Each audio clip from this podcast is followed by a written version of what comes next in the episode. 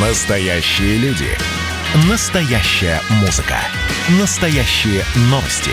Радио «Комсомольская правда». Радио про настоящее.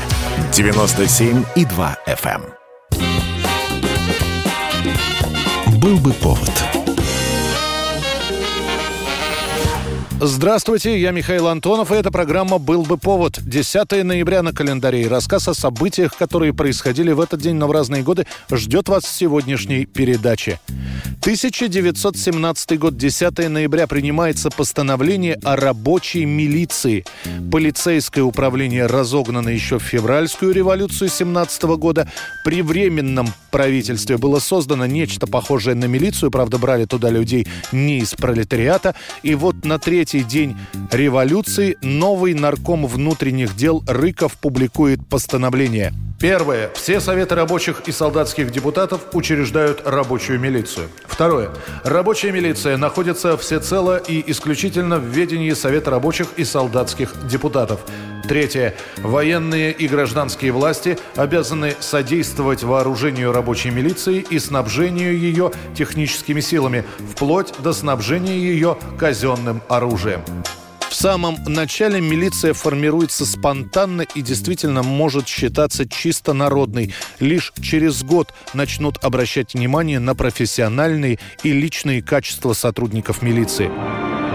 Тысячи и тысячи подвигов работников милиции навечно вошли в ее историю.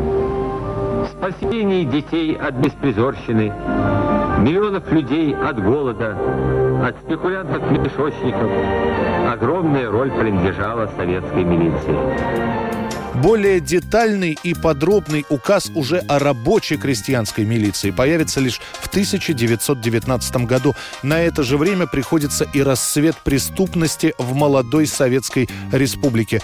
Кражи, разбои, грабежи, налеты, поножовщина. Все это заполняет сводки практически ежедневно. До 1931 года советская милиция находится в ведении местных советов, затем переходит в наркомат внутренних дел своих маленьких детей вы пугаете. Милиционер придет, милиционер заберет. А сами едва испугаетесь, зовете. Милиционер, милиционер. Мы ведь не пугаем своих детей. Гражданин придет, гражданин заберет. 10 ноября 1982 года. Вечером 10 числа собравшиеся у экранов телевизора граждане СССР планируют посмотреть праздничный концерт, посвященный Дню милиции. Однако вместо этого неожиданно показывают фильм «Депутат Балтики». Уже тогда становится понятно, что что-то в стране произошло, официальных сообщений никаких нет. Что именно произошло, узнают те, кто включает вражеские голоса. А большинству лишь 11 ноября в 10 часов утра сообщают о том, что на 76-м году жизни скончался генсек. Скоропостижно скончался генеральный секретарь Центрального комитета КПСС председатель Президиума Верховного Совета СССР Леонид Ильич Брежнев. В стране, которая последний раз видела похороны главы государства в 1953 году, объявляют трехдневный траур. Отменяются все развлекательные программы на радио и телевидении, в кинотеатрах снимают с проката комедийные фильмы, срочно перекраивается театральная сетка. Траурная музыка, траурные новости, грусть, переходящая в скорбь. Как вспоминают современники, в те дни казалось, что ничего светлого и радостного в СССР больше не будет. Вчера до глубокой ночи, и сегодня утром продолжалось прощание трудящихся Москвы, представителей других городов и союзных республик нашей страны, а также зарубежных делегаций с Леонидом Ильичем Брежневым. На похороны Брежнева прибывают делегации практически из всех стран мира. А до этого в колонном зале на церемонии прощания появятся Индира Ганди и Тодор Живков, Янош Кадр и Фидель Кастро, Войцах Ярузельский, Густав Гусак, Николай Чаушеску. США представляет Джордж Буш-старший. Ну а пост генерального секретаря Коммунистической партии займет после смерти Брежнева бывший глава КГБ Юрий Владимирович Андропов. Леонид Ильич принадлежал к той плеяде людей, которые пришли, выросли и закалились в годы самоотверженной борьбы советского народа за упрочение завоеваний Великого Октября. 10 ноября 1997 года. После долгих взаимных переговоров, протестов и угроз телеканал НТВ показывает фильм Мартина Скорцезе «Последнее искушение Христа», самую скандальную ленту этого режиссера. Если ты сын Божий,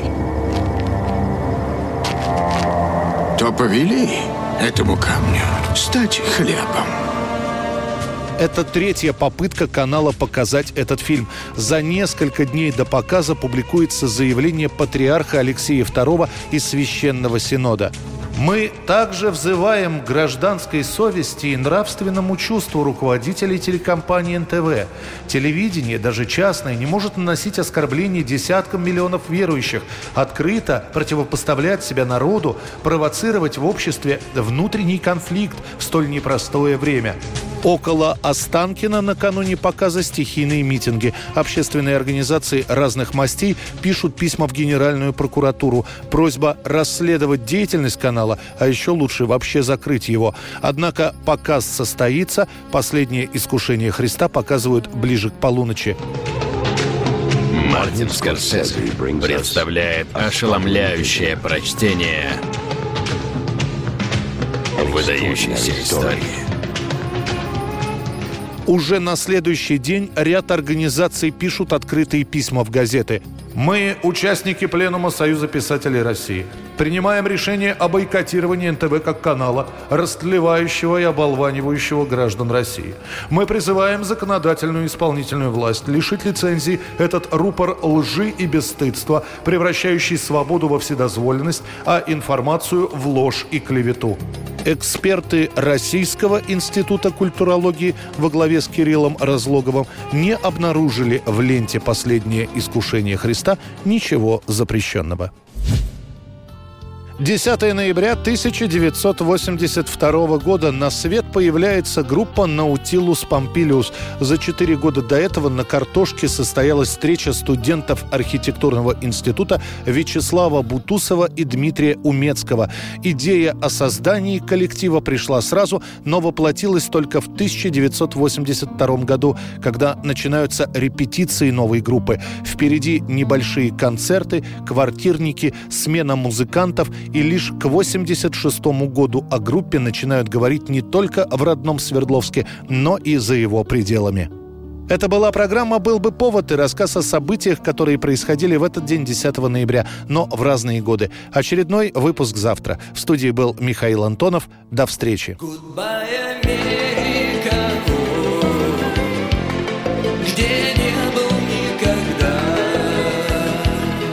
Прощай.